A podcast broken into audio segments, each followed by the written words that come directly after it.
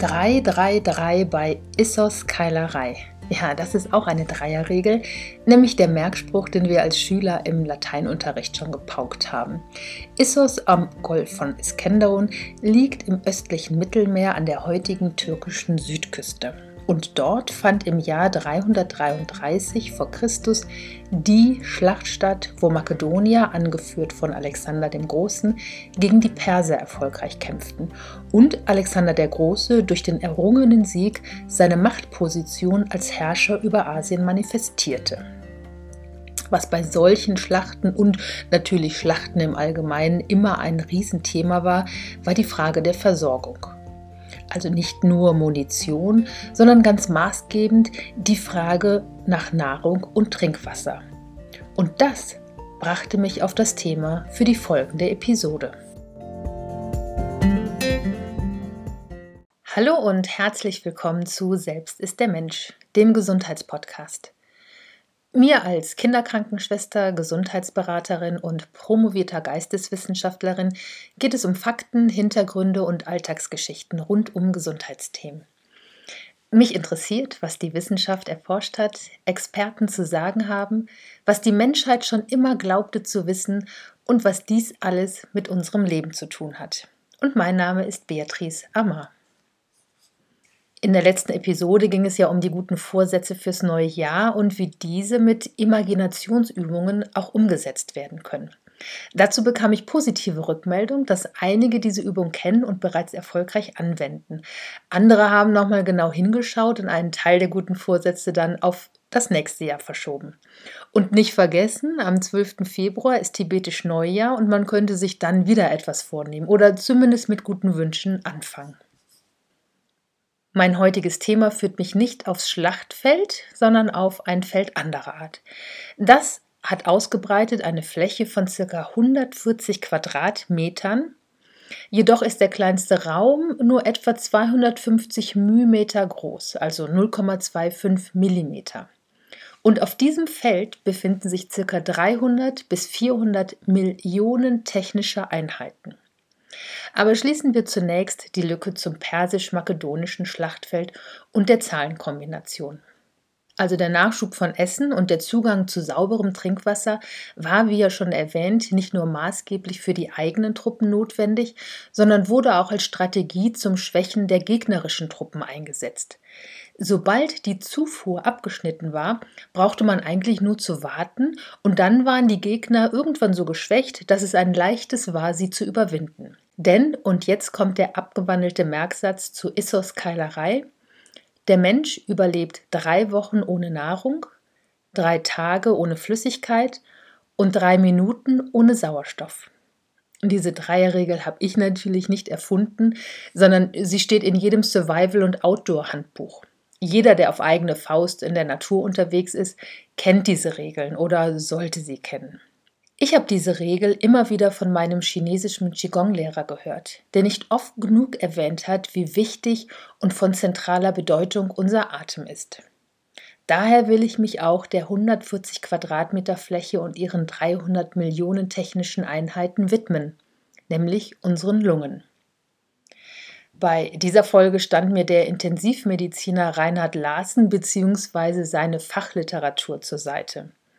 Diese kenne ich nämlich schon seit meiner Ausbildung an der Uniklinik und ich stellte fest, dass das Pauken vor 25 Jahren nicht umsonst war.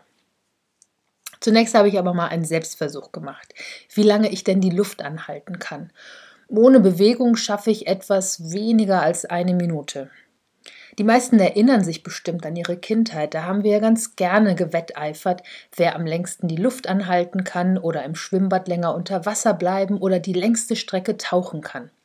Und was wir damals als kindliche Herausforderung betrieben haben, ist für manche eine Lebens- und Wettkampfpassion geworden. Der Weltrekord im Zeittauchen liegt bei den Frauen bei 9 Minuten und 2 Sekunden und wurde 2013 von der Russin Natalia Molchanova aufgestellt.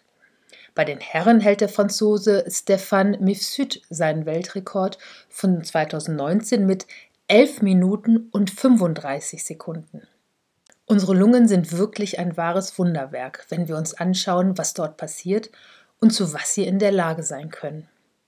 Und auch wenn wir uns vielleicht nicht so oft Gedanken darüber machen, verläuft unsere Lebenswirkzeit zwischen unserem ersten Atemzug außerhalb des Mutterleibes und unserer letzten Ausatmung, wenn unser Körper stirbt. Und dazwischen machen wir durchschnittlich so 14 bis 18 Atemzüge pro Minute. Natürlich hängt das davon ab, wie alt wir sind, was wir gerade tun und in welcher körperlichen Verfassung wir sind. So sind zum Beispiel bei Neugeborenen oder Säuglingen 40 Atemzüge pro Minute völlig gesund. Hingegen bei einem jungen Mann von 25 Jahren im Ruhezustand wären 40 Atemzüge schon arg bedenklich. Schauen wir zunächst mal, wo unsere Lungen denn liegen. Und hier kann jetzt jeder mal so in sich hineinschauen oder fühlen. Und ja, richtig, die Lungen liegen in unserem Brustraum, rechts und links jeweils eine. Und eigentlich liegen sie dort nicht, sondern sie kleben in unserem Brustraum. Nach unten am Zwerchfell, zu den Seiten und nach oben in unserem Brustkorb. Unser Brustkorb ist ja unsere knöcherne Struktur, also unsere Rippen, unser Brustbein und unsere Wirbelsäule zum Rücken hin. Und kleben tun sie deswegen, weil zwischen dem Lungenfell und dem Rippenfell nur ein winzig kleiner mit Flüssigkeit gefüllter Spalt liegt und in diesem Spalt herrscht ein Unterdruck. Also durch diesen Unterdruck werden die Lungen richtig an das Rippenfell, also an unseren Brustkorb geklebt. Das ist fast so wie beim Duschen mit Duschvorhang. Wenn man sehr heiß duscht und die Außentemperatur ist deutlich kühler, was sie meistens ist, dann verändern sich auch im Badezimmer in der Dusche so die Luftdruckverhältnisse und der Duschvorhang beginnt sich so langsam an einen heranzusaugen. In meiner Dusche passiert das auch, weil ich habe solch einen Duschvorhang und irgendwann legt er sich so ganz elegant an mich ran, dass zwischen mir und Duschvorhang nur noch ein dünner Spalt Wasser ist. Und in unseren Lungen ist das wunderbar, dass das so auch funktioniert. Die Flüssigkeit in dem sogenannten Pleuraspalt sorgt dafür, dass es zu keiner unangenehmen Reibung der beiden Fälle gegeneinander kommt. Schauen wir uns jetzt aber noch mal genauer an, wie unsere Atmung denn eigentlich funktioniert. Bei der Einatmung erweitert sich der Brustkorb, indem wir die Muskeln an den Rippen aktivieren und den Brustkorb heben und dehnen.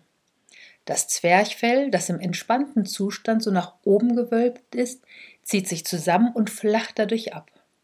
Dadurch erweitert sich der Brustraum und die Lungen dehnen sich auf und saugen Atemluft ein. Die Ausatmung erfolgt durch die Entspannung der Muskeln im Brustkorb und die Entspannung des Zwerchfells und die Lunge fällt wie ein angespanntes Gummiband zusammen bzw. zieht sich zusammen und die Atemluft wird hinausgestoßen. Man spricht hier von den zwei Kräften, die für die Ein- und Ausatmung zuständig sind, nämlich die pulmonale Retraktion, also die Kraft der Lunge, sich nach innen zusammenzuziehen, und die Haltekraft des Brustkorbs, die nach außen wirkt. Diese Kräfte kann man auch messen und das bezeichnet, welches Druckverhältnis im Pleuraspalt herrscht, dort wo diese beiden Kräfte ja quasi aufeinanderstoßen. Unser Atemantrieb, also der Impuls, den die Muskeln brauchen, um zu kontrahieren und den Brustkorb zu bewegen, wird vom Atemzentrum gesteuert, was sich im Hirnstamm der sogenannten Medulla oblongata befindet. Jetzt befinden wir uns also in der Verlängerung unseres Rückenmarks kurz vorm Kleinhirn. Und in dieser Schaltzentrale, die zum zentralen Nervensystem gehört, werden die Vitalfunktionen gesteuert. Unsere Atmungssteuerung wird anhand des Kohlendioxidgehalts in unserem Blut bzw. in unserer Rückenmarkflüssigkeit gemessen. Unser Atem hat ja den Sinn und Zweck, Sauerstoff in uns hineinzubekommen, was als chemischer Baustein in jeder Zelle unseres Körpers Verwendung findet, und Kohlendioxid abzuatmen, was als Abfallprodukt in unserem Zellstoffwechsel anfällt. Und unser Körper soll immer schön in einem Gleichgewicht sein und muss daher auch immer schön atmen. In Zahlen heißt das, aus den 21% Sauerstoff in unserer Einatmungsluft atmen wir 17% auch wieder aus. Wir atmen 0,03 Prozent Kohlendioxid ein und atmen 4,03 Prozent ab. Wir sehen also, dass wir gleich viel O2 aufnehmen, wie wir CO2 abatmen. Das hängt mit unserer Transportfähigkeit zusammen. O2 und CO2 fliegen ja nicht einfach so frei in uns herum, sondern werden, wenn sie einmal von der Lunge in die Blutbahn zur Verteilung und Einsammlung gelangen, über unsere roten Blutkörperchen transportiert. Bei den restlichen Luftbestandteilen wie Stickstoff und Edelgasen tut sich nicht viel. So wie wir sie einatmen, atmen wir sie auch wieder aus. Dass unsere Atmung automatisch funktioniert, ist schier fantastisch. Besonders dann, wenn wir schlafen oder mal in Ohnmacht fallen sollten oder wenn wir eine Narkose bekommen. Da sollte unsere Atmung nicht drunter leiden, sondern sie sollte funktionieren. Unsere Atmung kann aber auch bewusst gesteuert und trainiert werden. Vor allem dann sollte dies geschehen, wenn die Lungen nicht bis in den hintersten Winkel belüftet werden. Da kommen jetzt die 140 Quadratmeter und die 300 bis 400 Millionen technischen Einheiten ins Spiel. Das sind unsere kleinen Lungenbläschen, die Alveolen. Dort findet der Gasaustausch statt. Sie bilden die Schranke zwischen Lunge und Blutbahn.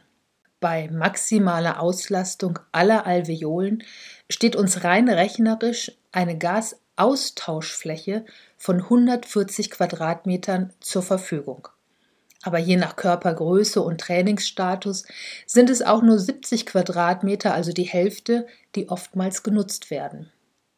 Und wird nicht mit der vollen Lungenkapazität gearbeitet, wird logischerweise auch nicht volle Lotte Sauerstoff aufgenommen und Kohlendioxid abgeatmet. Wir merken das dann, dass unser Atem eher flacher ist und wir bei der kleinsten Anstrengung ordentlich anfangen zu pumpen. Und warum? Naja, der Chef in der Medulla oblongata hat alle Signallampen an, dass durch die vermehrte Muskelbewegung viel CO2 angefallen ist und viel O2 gebraucht wird.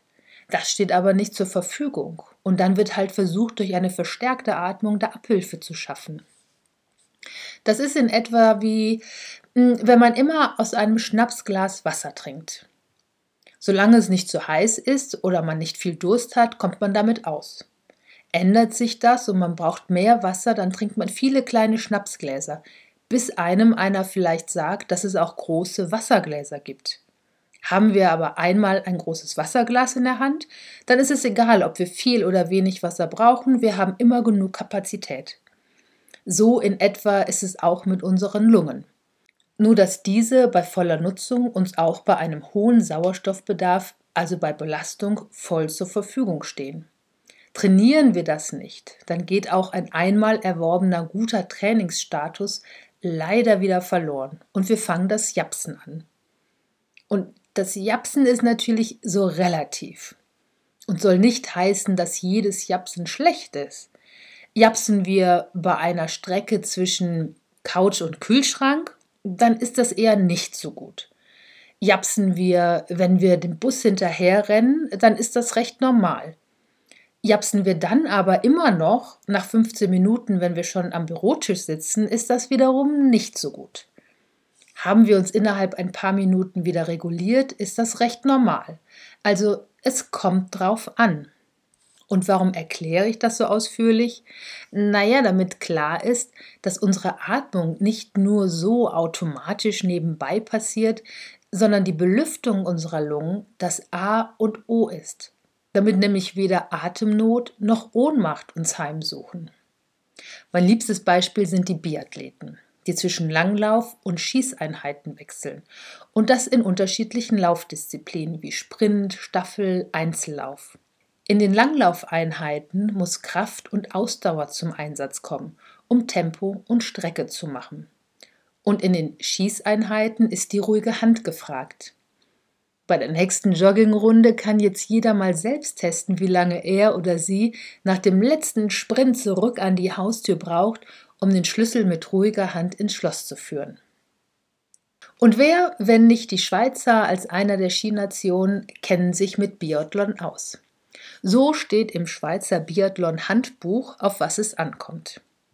Bei den Biathleten spielt der Atem bzw. die Atemtechnik eine zweifache Rolle. Einmal natürlich, um den Körper mit Sauerstoff zu versorgen, das wissen wir jetzt, aber zum anderen gibt die Atemtechnik den Schießrhythmus vor. Tiefe Atemzüge bringen erstmal den Kreislauf runter und versorgen mit viel Sauerstoff. Und während der Schießphase muss der Sportler das Gewehr laden, visieren, den Schuss auslösen und das Gewehr nachhalten. Und diese Aktionen passieren im Rhythmus des Atems. Der Atem wird so gesteuert, dass während der Ladung des Gewehrs und dem Grobvisieren geatmet wird, dann folgt eine Atempause, um fein zu visieren und den Schuss auszulösen. Und hier liegt die Kunst. Die Atempause nämlich dann einzulegen, nachdem etwa zwei Drittel der Atemluft ausgeatmet wurde und der Körper seinen größten Entspannungspunkt hat, ohne in eine Sauerstoffunterversorgung zu gelangen. Und das ist wirklich eine Kunst, die mit viel Training und vor allem dem sogenannten Trockentraining verbunden ist. Im Trockentraining werden die einzelnen Schießphasen und der Atemrhythmus geübt und trainiert. Aber vor allem wird auch die Eigenwahrnehmung geschult. Der Athlet muss ganz wesentlich ein Gefühl für Ent- und Anspannung in Bezug auf seine Atmung haben. So, was können wir uns denn jetzt davon mitnehmen? Ich habe auch mal eine Dreierregel aufgestellt, nämlich erstens, unser Atem kann ganz wesentlich unsere An- und Entspannung steuern. Das heißt für uns, falls es mal zu hektisch oder stressig wird, an das Atmen denken, tief ein- und ausatmen und so seinen größten Entspannungspunkt wiederfinden. Zweitens, wenn wir kurzatmig sind, also mal ins Japsen kommen, erstmal daran denken, aha, mein Körper will CO2 loswerden und Sauerstoff aufnehmen. Also nicht nur an die CO2-Bilanz beim Auto denken, sondern auch den Blick auf den eigenen Körper gerichtet halten. Wie können wir unsere CO2-Bilanz verbessern? Indem wir unsere Lungen bis in den hintersten Winkel belüften. Tief atmen, Zwerchfell aktivieren, Brustkorb lockern und Bewegung, sodass dieser sich weit dehnen kann und somit viel Luft aufgenommen werden kann. Und als drittes natürlich ganz einfach frische Luft, frische Luft, frische Luft. Und somit komme ich zum Ende dieser Folge meines Podcasts Selbst ist der Mensch. Ja, ich hoffe, es hat euch wieder ein bisschen Spaß gemacht und jetzt bleibt mir nur noch als Ausklang zu sagen, dass dieser Podcast über die verschiedenen Plattformen bewertet werden kann. Ihr könnt mir auch folgen, dann kann ich zum einen sehen, ob es irgendwen da draußen interessiert, was ich hier an Gesundheitsthemen so zum Besten gebe und ihr könnt dann auch auf dem Laufenden bleiben. Natürlich schickt mir auch gerne eine Rückmeldung in Form von einer Sprachnachricht oder E-Mail, da freue ich mich total drüber und werde diese dann auch, wenn gewünscht wird, mit in die nächsten Folgen einbauen. Und abschließend kann ich es nicht besser sagen als Loriot Akavico von Bülow. Ich wünsche allen eine warme Unterhose. Denn sehen Sie, Gesundheit ist doch das Wichtigste.